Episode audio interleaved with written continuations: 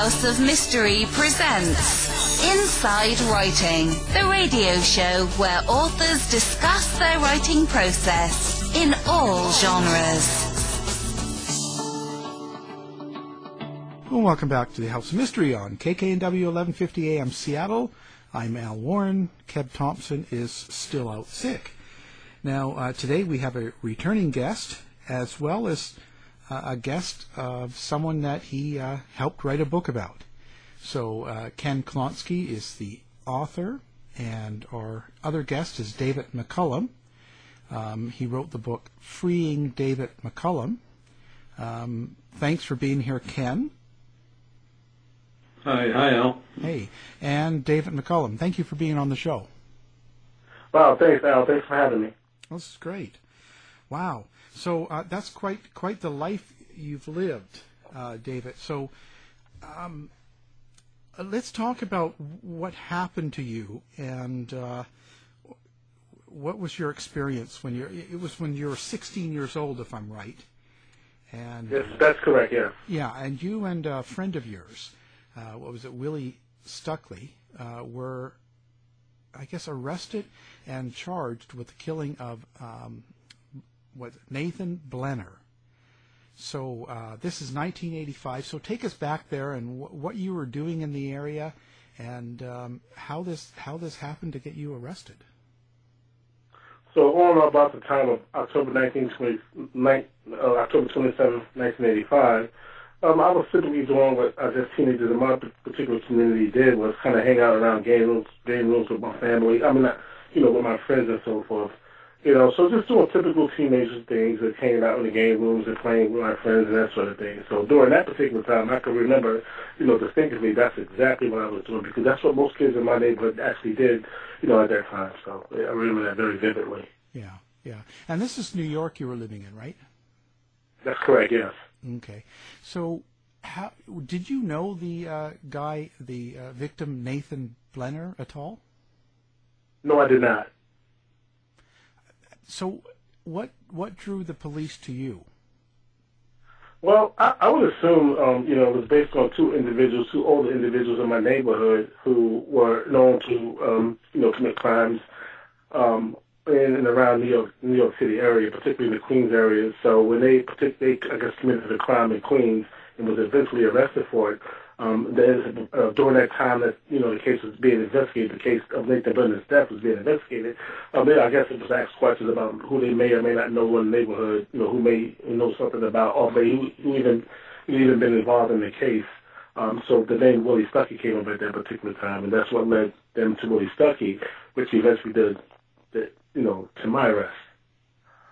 And so, so you and you and and uh, Willie were pretty good friends then, or?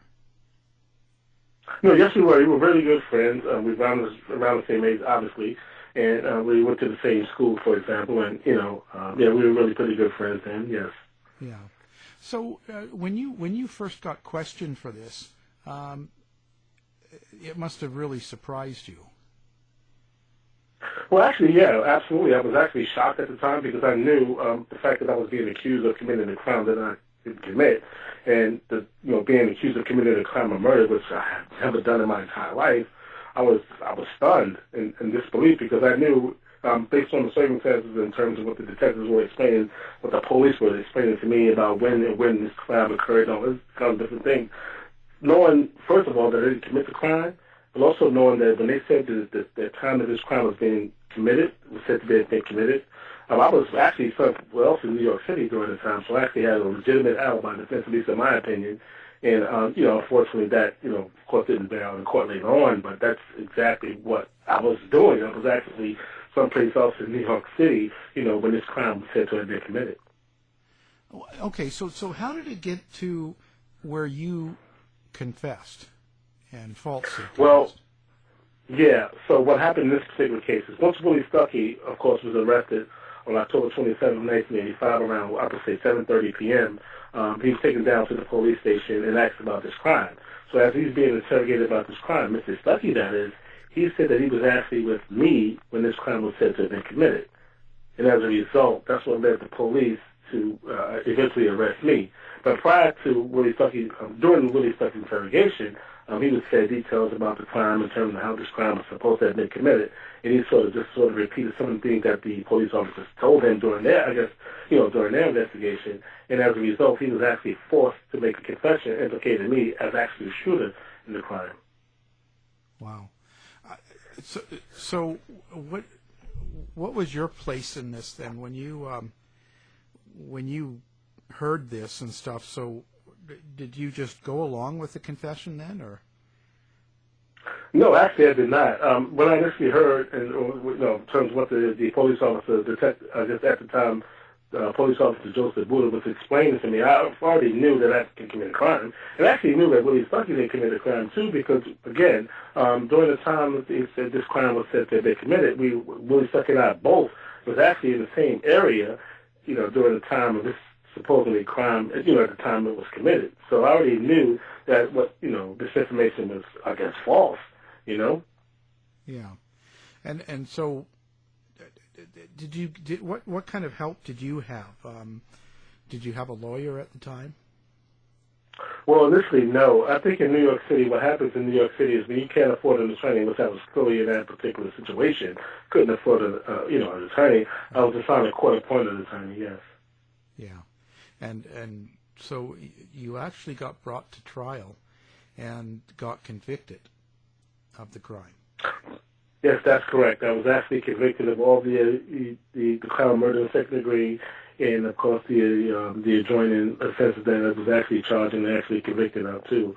Yes, it was eventually you know sentenced to 25 years to life in prison. Wow. And so, how long did you actually spend in prison totally? Well, I spent a total of 29 years. Well, actually, to be more frank, I've spent actually uh, approximately 28 and a half years in prison for the crime. Wow. And so uh, now, now that um, it, it's all happened and passed, uh, did you ever think that you were going to get out? Like, uh, is this kind of you? Th- did you just put yourself as being in there for the rest of your life, or? Well, initially, and for a long time, perhaps I, you know, leaned on the fact that my mom was a very positive person, but at the same time, I knew, at least in the back of my mind, that it was a distinct possibility that I could actually spend the rest of my life in prison if things don't go the way I expected them to go. So there were times, and I will say many times over the course of 20 and a half years, that I actually thought that I would spend the rest of my life in prison, yes.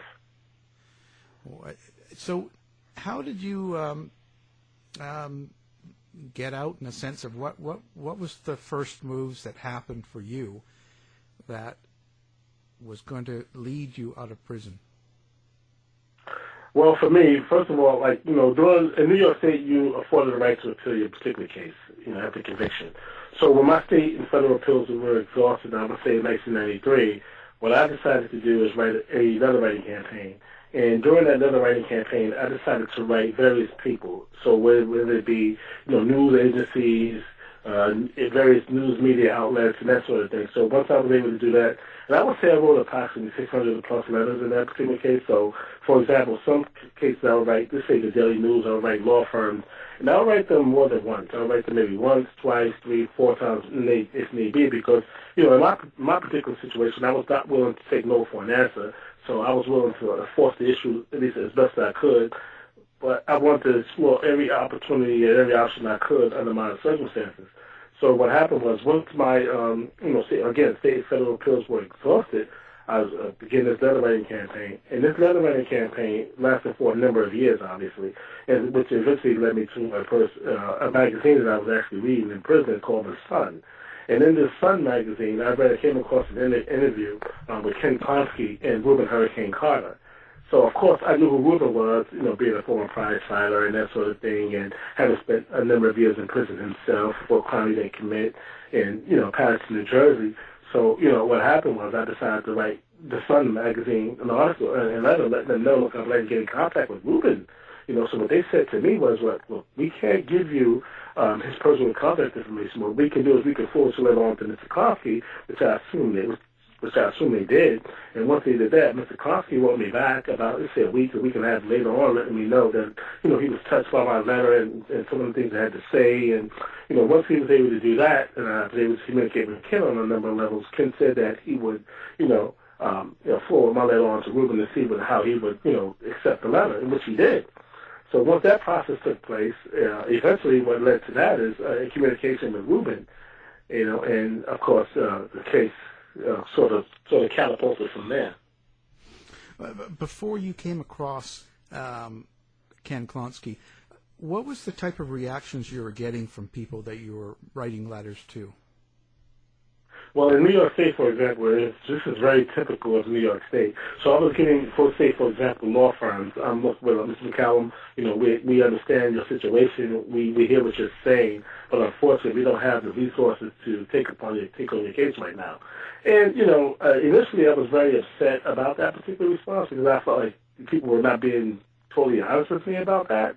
But at the same time, I understood because not only someone like me who are writing letters you know, day in and day out. I'm sure there were many other uh, inmates in prison who were writing letters to these particular firms and agencies as well. So it was very, very difficult for me to take, and I, I clearly understood that. But at the same time, you know, I wasn't going to take no for an answer. So when I eventually, um, you know, started making adjustments in my responses and sort of, sort of maturing that particular level, I decided to just say, you know what, I'm going to continue to move on. Um, no is no, but I have to take no as a yes which means it, it inspired me to continue to fight for what I ultimately believed in, which was the innocence of Willie Stuckey and I. That's pretty amazing to have that kind of, uh, uh, how do you say, get up and go, like to keep on going, because um, you've got to have a lot of, um, there's a lot of rejection involved in this. Oh, no question. I mean, look, when you write over, let's say, 600 plus letters or so, uh, you know, on a, on a, let's say a daily basis, um, when you're being told no, it, it hurts. It hurts. But at the same time, and then again, initially I struggled with the answer no, the response no. I really struggled with that. But then I started to understand, look, you know, okay, look, everybody's not going to be what you expect them to be. So what can I do differently during the course of my maturation and writing letters? What can I say differently or how can I compose my letters differently to help people understand my plight. And as time went on, I think I made adjustments to my particular letters, and, and look, not that I was being untruthful prior to, but I felt like I needed to make adjustments, and maybe I wasn't conveying my message clear enough. So I started looking at myself too, in terms of what I could and couldn't do, and in terms of what I could and wouldn't say to people. Because at the very end, and at the very, I just wanted to be totally honest with whoever read any of my letters. I wanted to be totally upfront with them about everything because in my position, I felt like I had nothing to hide. So I wanted to be totally honest with everybody in that particular situation. And I felt like I was. And I was really satisfied with my letters, even though, for the most part, um, I was told no. I felt okay with that only because I knew that I was being totally upfront with everything that I had to share with them. Yeah, yeah. I just I could just imagine the uh, overall. It would be very very um, negative toward uh, overall. It would be a down sort of thing.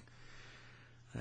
Uh, uh now now Ken, um, from your point, um, how did you first get um, involved in the case? As David said, he wrote a letter to me. Um, I was uh, at that point with uh, Rubin Carter, uh, and he was uh, on the verge of leaving the Association in Defense of the Wrongly Convicted. And so when I got this letter, uh, I sent it over to Rubin and I asked him what he felt uh, in terms of David, because Rubin had worked with, uh, oh, I mean, at least 20 exonerations. He, he had uh, enormously successful record in Canada. And uh, this was a U.S. case. It wasn't his first U.S. case by any means, but um, uh, this would have, have been his first case that he um, initiated. And so he read David's letter, and he was um, intrigued by it, and he felt like we needed to uh, meet David and make some kind of decision uh, based on uh, the way he felt about him. It wasn't simply that Rubin would pick up a case out of nowhere uh, it, because he felt like the person was innocent. Innocence was half the issue. The other half was character. Rubin didn't want to represent somebody who might come out of prison and uh, because he's been destroyed or uh, ruined in some way by having been inside the prison, come out and commit a crime, even though that person was innocent of the original crime. So Rubin had to know and feel that David was somebody who would represent the wrongly convicted. And not, again, when a wrongly convicted person comes out and commits another crime, uh, it, it's a serious matter. It doesn't happen that often, but when it does happen, it uh, discredits a lot of other wrongly convicted people. So that's where I got involved um, in assessing whether Rubin would be willing to work with David. Now, now from that point, and uh, and you guys decide to meet um, David, and you guys decide that it's it's a case that you would take on. Uh, what's involved with that? Like, what what is it that you guys do at that point? We have to look at the case, and David is, uh, was uh, spectacularly organized.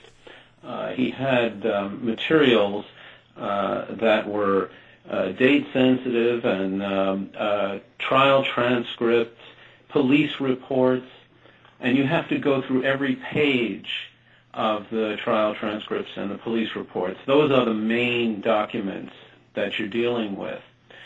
Uh, and uh, so I would say it took us close to a year to really feel like we even knew half of that trial transcript because every time you read it, and even now, here we are, uh, David's been out of prison now for three and a half years. Even now, I pick up, uh, and occasionally I see a bit of the trial transcript, and I say to myself, hmm, now that's something I don't remember. So there's a lot of stuff in a transcript that you don't see because you don't have the context. Uh, you can read the words, but you don't know how they're being played out in a courtroom. Uh, so that's why you need the police reports and the anecdotal stuff to put all of that together and make some kind of uh, alternative narrative to the one that was put forward that resulted in David and Willie's conviction. And I do want to say one thing. One of the reasons David and Willie were convicted was that in 1986, when the trial actually took place, there had been no real research done on uh, false confessions. Uh, as we were talking about with uh, Sebastian Burns and Atif Rafay the last time, uh, false confessions, even even in 2000, uh, four, the um, the judge wouldn't allow uh, false confession expert into the courtroom. Now it's very common, but back in those days, back when you talk 1986, if some jury sees a person confess to a crime, no matter how um, uh, no matter how far fetched the scenario is, and even if two people are confessing to the crime, and have no relationship to each other in the way they describe it, the jury says, well, they say they did it. That's it. It's an open and shut case. We don't even have to look at the rest of the case. Yeah. So yeah.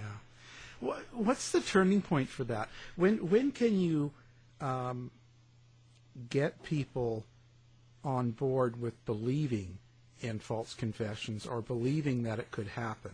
Because it's still, even though it's presentable today, and we're talking about it more, I know I still get people that roll their eyes when I tell them about a case like this. There's still a lot of, um, I don't want to say fight, but there's still a lot of uh, kind of, yeah, right kind of attitude. How could you confess? Like, how, how do we how do we get people to believe that this happens? Well, first of all, people who say they would never confess to a crime they didn't do haven't undergone police interrogation. Now, uh, let's say you're an adult and you know enough to get a lawyer, uh, because plenty of adults, all they do is sit there and tell the stories without even getting a lawyer there. Um, but let's say you're an adult and you have some resources in terms of resisting pressure. But put yourself in the place of a pair of 16-year-old kids. The first thing a 16-year-old kid wants to do is get out of the police station. Uh, they and, and so if they're told individually, well, David, you know, if you tell us what happened, and, and we know that Willie really was the shooter, and, and, and you just have to tell us what happened, then you'll go home. I mean, your mom is waiting for you at home. Uh, why wouldn't you just tell us and you can leave? And uh, all he needs to do is uh, start talking. And he says, well, uh, Willie is the guy who shot him and everything, and, and, and saying that he was there. As soon as you say you were there, then you're implicated. So you're not going home. And David didn't go home for 29 years. Yeah. Yeah, I That's think, how it yeah, I was going to say I think that's probably it. Uh, uh, people just don't have the experience with the system to understand how a false confession can happen. No, they don't. Uh, uh, David, how do you, how do you feel about it? How do you feel about uh, people that say um, that they could never falsely confess for something they never did? Um, how do you respond to that?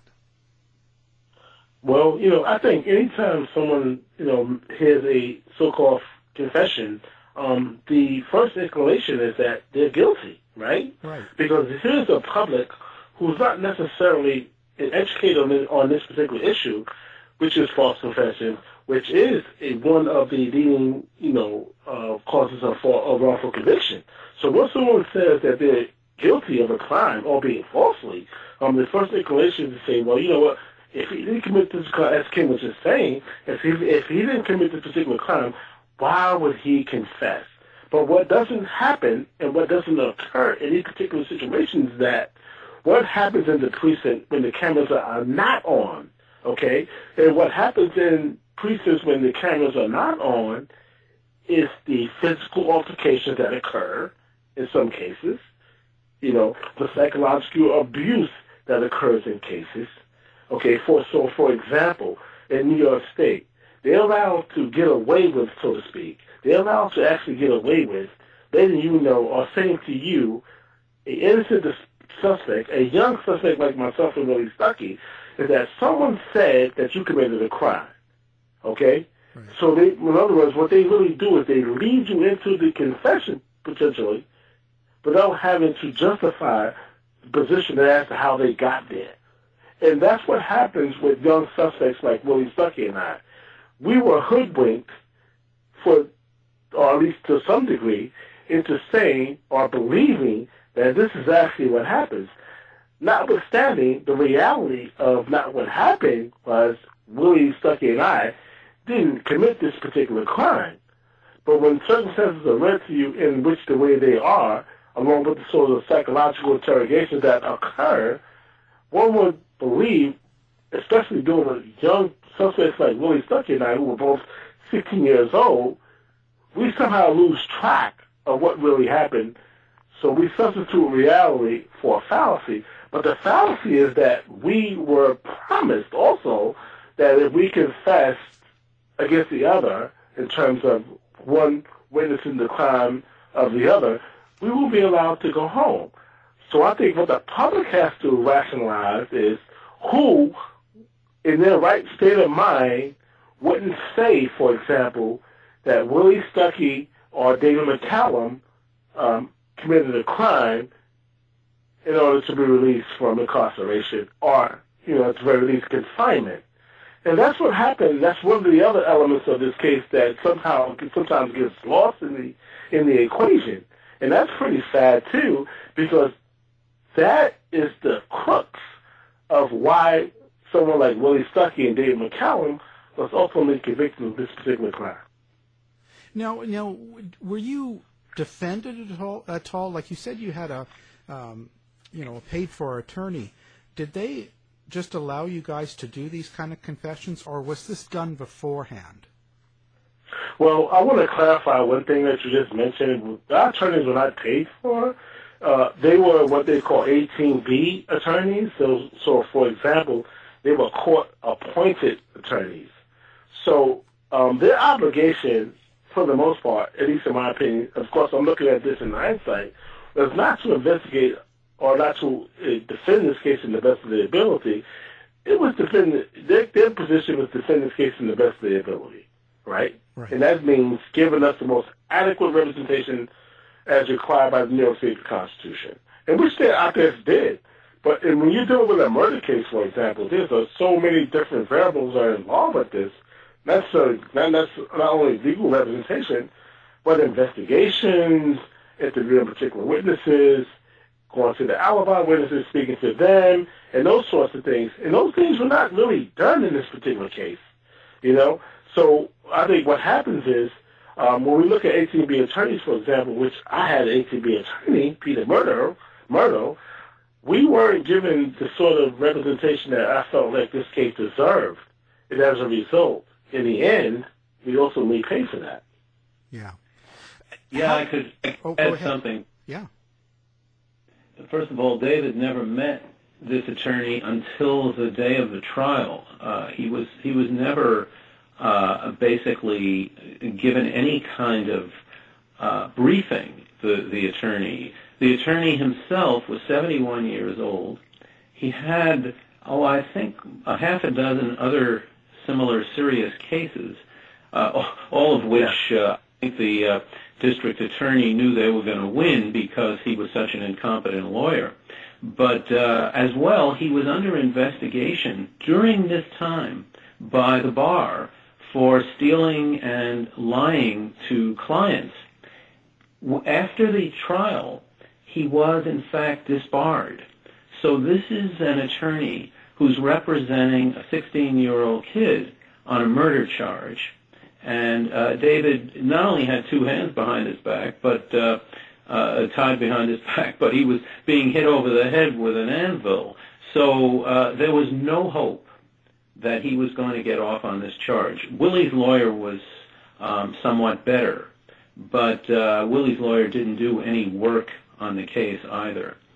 Right, right. I think I think that's sort of what I was referring to. Not that they were like these free attorneys, but a lot of them get appointed to these cases, but it's not their most important thing to do. The- All they're doing is making a living. Right. That's it. Yeah. Uh, they don't. I mean, the case itself, the individual case itself, is it's, it's almost irrelevant. And that's kind of the. How do you feel, David, about the justice system now? In this at this point in your life, if someone was to say to you, "Is justice fair in the U.S.?" How would you respond? Well, so my response would be, you know, in terms of the criminal justice system, in terms of whether it's fair or not, I would say it depends, right? It depends on the individual, right? So if you're an individual who has the resources to, let's say, for example, you know, hire a competent attorney, which, believe it or not, it really, really helps in the court of law, um, whether it's through reputation or legal manu- maneuvering, that sort of thing. I think it's important that you have proper legal representation. I mean, someone who's going to fight for you to the to the, to the very end. So, you know, for example, like someone like me who couldn't afford legal representation, I had to rely on court-appointed um, assistants, right? It's not that, and that's not necessarily all, you know, of what it's cracked, cracked up to be, as maybe the public would, would believe, because what sometimes what these uh, these court-appointed attorneys do is they do what they would call the bare minimum, and the bare minimum is representing someone who is, is, is doing as much as they can but as little as they can at the same time while making sure they satisfy the legal requirements of the New York State Constitution and the federal Constitution. So that's what some of these court-appointed attorneys do.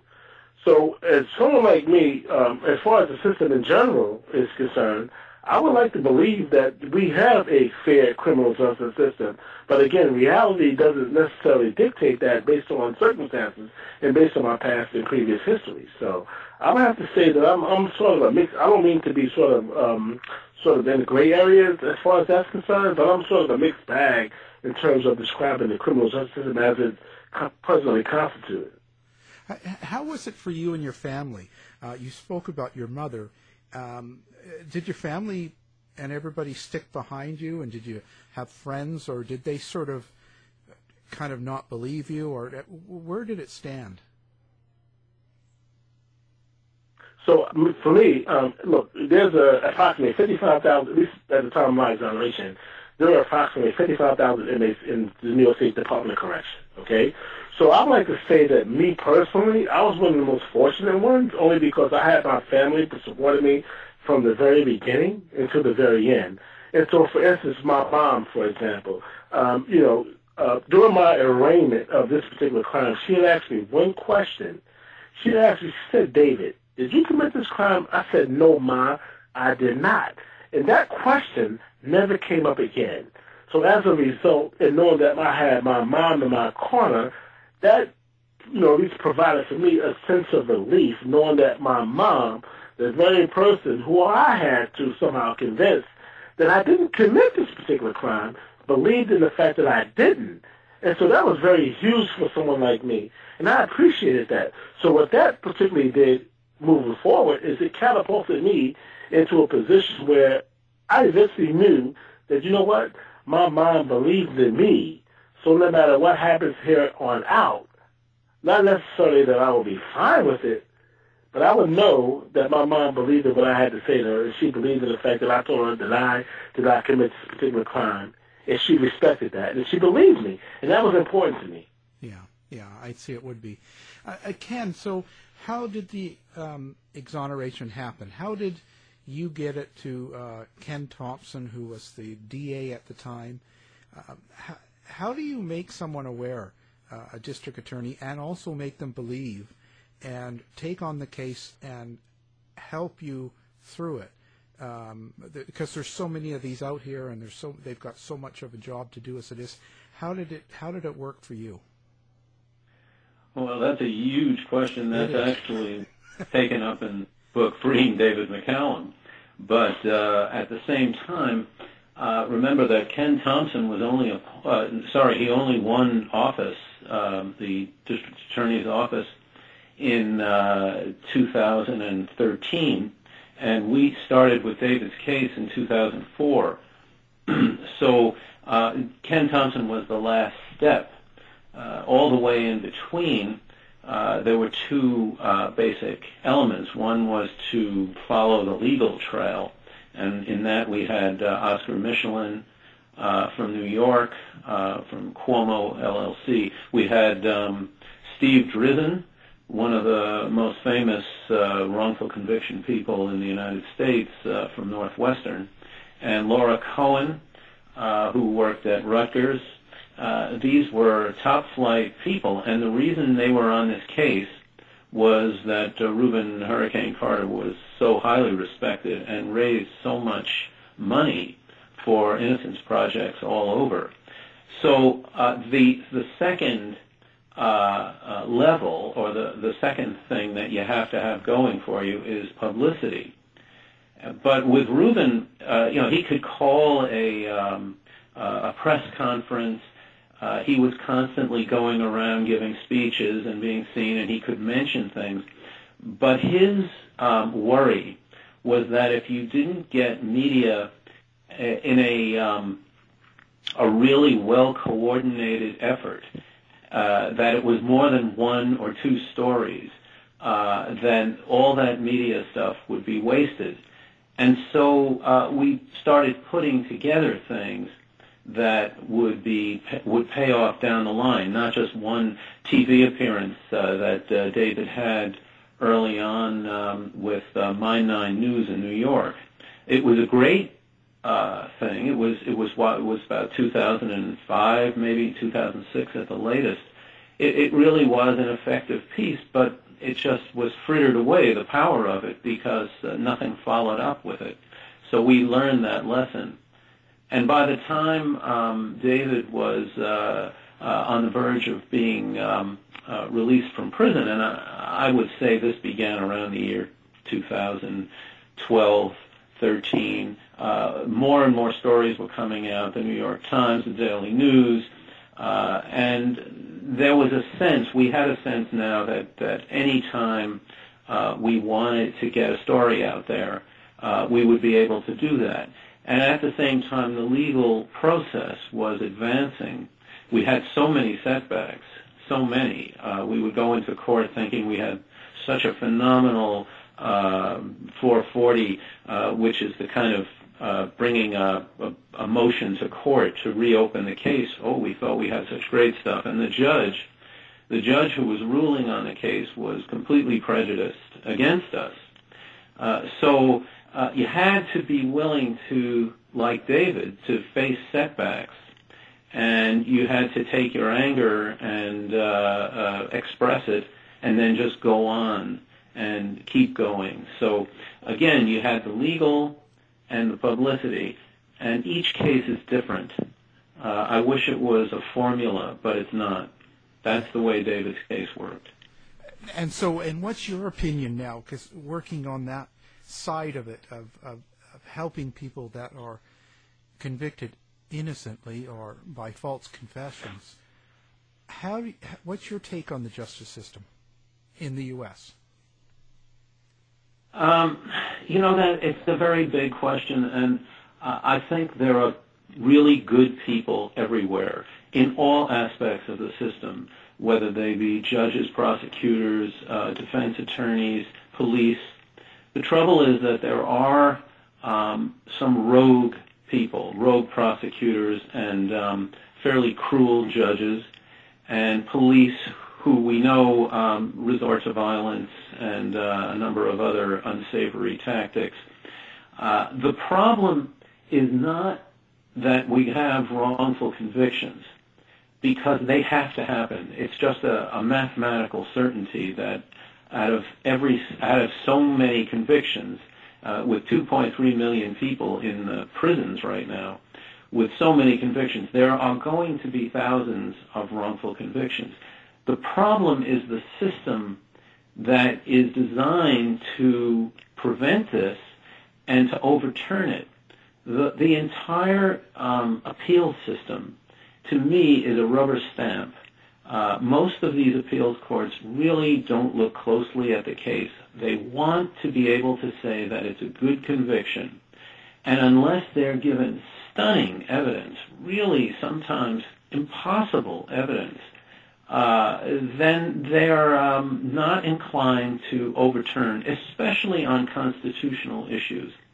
From my, it, this to me is the worst part of the American justice system, that the Constitution of the United States is routinely ignored for the convenience of prosecutors and police who've done a bad job in having put a, a person wrongly behind uh, bars for perhaps the remainder of his life. So, so David, how do you feel now? Uh, how is life for you now that you're out, um, and what's going on for you? Well, for me, life um, right now is obviously great. So, so when I'm sometimes asked this particular question, I have to sort of do a compare and contrast, right? So when I compare my life now as opposed to what it was during my incarceration, I have to take the latter. I mean, you know, I, have, I mean the former. That is, I have to say that my life pretty is pretty substantial now. You know, but at the same time, it's not without any particular challenges. So there's always going to be challenges, I would say, because you know, during that amount of time in prison, um, you would have to believe that one would sometimes uh, somehow become what some would call institutionalized. And you know, what I mean by that is having to rid yourself of some of the everyday prison prisons that I had to experience during the course of my time. You know, so when you now that I'm out on the outside, it's it's hard to shake. But at the same time, I have no real complaints about that, only because it's an important issue for me to sort of overcome, or at the very least, continue to navigate all the problems and circumstances that I'm faced with today. So I've made a decision to do that, right? Because I know what the alternative feels like. It is not a very good feeling at all. And so for me, being on the outside, um, I have my complaints, obviously, but at the same time, I also understand, particularly when I do the compare and contrast as to what things were and how life were when I was incarcerated, I understand that there was a huge difference um, in terms of being incarcerated and being in what they want to call the free society. So for me, uh, so when I had problems, for example, there's people that I can talk to, not necessarily on the telephone, as I did many times with Ken, Gary Dolan, my attorney Oscar Michelen, and so forth, Mary Ellen, obviously. Excuse me. But I was also able to, now I'm also able now to speak to people face to face. And that's a huge difference in terms of being incarcerated where you're very, very limited. Yeah. Oh, oh, so what would... Tell him oh. Tell, let David tell you what he's doing in his life right now. sure, yes. Very good question. So, you know, what I'm doing now, for example, is I work for the Manhattan Legal Aid Society. So I work for the Juvenile Rights Division. And so some of the work that I do now is stemmed around young people, for example, foster care, and people and young children who's being neglected by their particular foster parents or biological parents and that sort of thing. So that's kind of work, you know, gives me comfort. And what I also do is I do public speaking. So one of the things that I promised myself that I would do, that I promised others, of course, if I was ever released from prison, that I would do public speaking. And the sort of public speaking that I would like to do and that I am doing currently is speaking about wrongful convictions, right? But also speaking about wrongful convictions, wrongful convictions in a way that also supersedes or encounters other issues that affect our society. So when I do these particular talks, whether it's at juvenile rights detention centers, um, I just speak to lawyers, for example, in the criminal defense field, um, I get a sort of satisfaction because I feel like not necessarily that I'm uh, fulfilling a promise that I made to many others, and of course including myself, but it's also making sure that I understand and I express to people and that don't have a voice at the particular moment that I under, let them know that there are people, um, you know, who are suffering in our society who needs to be heard. And I feel like in some ways I'd like to think, at least, that I speak for these people. And and David, what would be the um, thing that you would tell someone that's young, who's having problem with the uh, the justice system, the legal system, or they, they've gotten in trouble? What's the thing you tell them? Well, I will tell them that you know life is never over. I mean, sometimes we look at some of the bad deeds that we do or may not do, or may that we are falsely accused of doing, but that's not the very end. Um, I believe in redemption. I think redemption is very important to particularly someone like me. And one of the examples that I can use is there was many times I could have given up on myself and my circumstances based on what I was being charged with, based on what I was faced with in terms of being in prison for the rest of my very life, natural life that is. So I would say to people like that, no matter what the circumstances are, if things look bleak, there's an opportunity, how bleak it may seem, but there is an opportunity, and sometimes that's all we really need is the opportunity to express ourselves in a way to get somebody's attention. So for someone like me to be able to get the attention of Ken Klonsky, which in my opinion facilitated this whole process in terms of my path to freedom, that can't be overlooked, and it certainly can't be taken for granted. Because those are, uh, in some ways, the missed opportunities that we have or that we don't take advantage of that end up costing some people sometimes not necessarily their natural life, but their literal life. So the example here is to not take anything for granted and to explore every option that you possibly can to make sure that you give yourself an opportunity to get a fair result. Right. that's what I like to think I did in my situation. Do you have any leftover anger from being put away to the uh, you know for the officers that did it back in in in the uh, 80s? Well, I think for me, anger can be associated in many different ways. I mean, I don't certainly I don't blame someone for being very angry about what happened to them, him or her, for example, because they're all women who unfortunately are wrongfully convicted as well, who don't get the notoriety that I think that particular cases deserve. But I think for someone like me to be angry would be absolutely a waste of time. Right? And the reason why it would be a waste of time for someone like me is I'm in my late 40s now, and I was in my mid 40s when I was exonerated. And for me to harbor that sort of grievance, because sometimes if we don't channel our anger properly, uh, we could end up doing something that we will truly regret later on. So I was never going to put myself in that position. So what I did when I was in prison, for example, I decided to use my anger in a positive way. So whether whether that was helping other prisoners with work, legal work, or whatever the case may be, That's what I wanted to decide to do. I wanted, I did not want, and I was very determined about this. I did not want these people to think. When I say these people, I'm talking about the system in general. To think that you know this is not the person that they think I am. All right, because I'm a better person than what they were falsely accusing me of doing. Right, and that was my motivation. And my also motivation was my family. You know, who stood behind me from the very beginning until the very, very end and I will always always appreciate that. So that's you know I found motivation from many different angles of life, and I could not describe this any better than what you know the motivation is with my oldest sister, who is disabled, who has been bedridden her entire life. So whenever things got bad in prison for someone like me, I always knew there was someone on the outside, my sister, who was going through some stuff that she didn't particularly ask for. That you know that was an inspiration for me to continue to fight what I believed in. So, Ken, so if people want to get involved and help out and uh, contribute something for um, the cause of helping with false confessions or wrongly convicted people, what what do you suggest?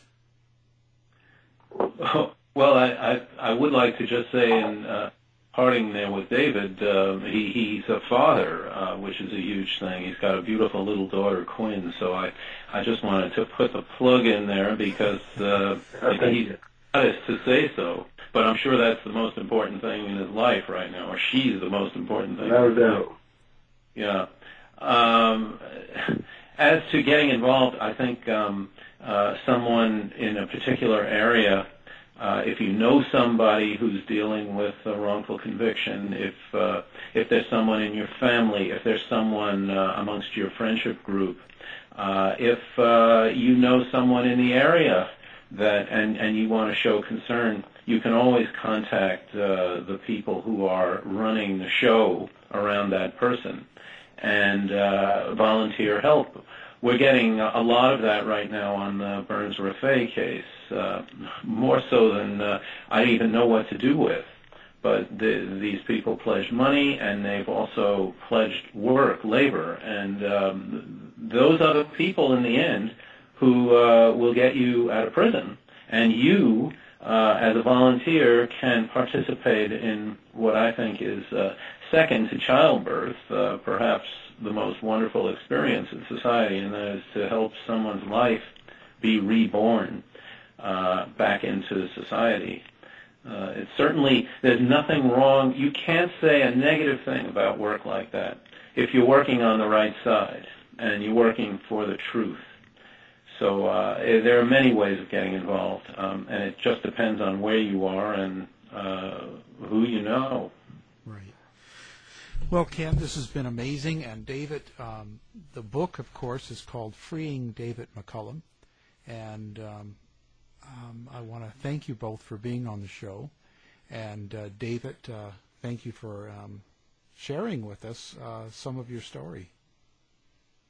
Oh, wow. Thank you. It's, it's been my pleasure to do so because I think for me, um, you know, during the conclusion of my incarceration, I made a promise to myself and other prisoners, who I left behind that when I ever got the opportunity to get out of prison, that I would try to create a platform um, you know, for their particular voices to be heard in ways that they cannot do for themselves. And I would like to think that I've accomplished that and will continue to accomplish that. So, for example, I know that Ken, for example, just mentioned, you know, you know, the the Rafay Burns case, and I had the privilege actually of, of meeting um, you know, Atif Rafay in person and having the opportunity to sit down and speak to him for uh, a few hours was sort of like a, in some ways, a sort of lifelong dream for someone like myself because here it is you're dealing with someone else who's being falsely accused of a crime and wrongfully convicted, and who case involves what they would call a false confession. And I would, and I would say to the audience, for example, anytime you know, we hear false confessions, it's an international issue. So here I am in the United States, for example, and Mr. Rafay is in, uh, you know, uh, the state of Washington. And, you know, uh, this is an international problem. And this is not a, a problem you know, involved in one segment of North America. It's, it actually involves the entire North America, and the Rafay case is a perfect example of that. So I just want to make sure that I bring, at least, at the very least, mention the fact that there are many, many individuals like Rafay like the people faith who are suffering in prison for crimes they didn't commit. And I think it's important for the society to understand that, again, based on what we talked about earlier about um, when we hear the word confessions, we, the automatically assumption is that the person committed the crime. But I think when we if uh, take a very closer examination of the particular case or the confessions in general, or specifically, we will uh, get determined. So at least come to the you know the determination that that is not fact. That is not the fact. You know of what happened. So yeah. I think that's important for all of us to understand. Thank oh, you. It totally is. Well, uh, thank you both again. Thank you, Al. thank you very much. Thank you very much, Al Warren. To find out more about our show, guests, or to listen to past shows from our archive, please go to www.houseofmysteryradio.com. Show's over for now. Was it as good for you as it was for me? Well, good night. This has been a production of Something Weird Media. I'll be back.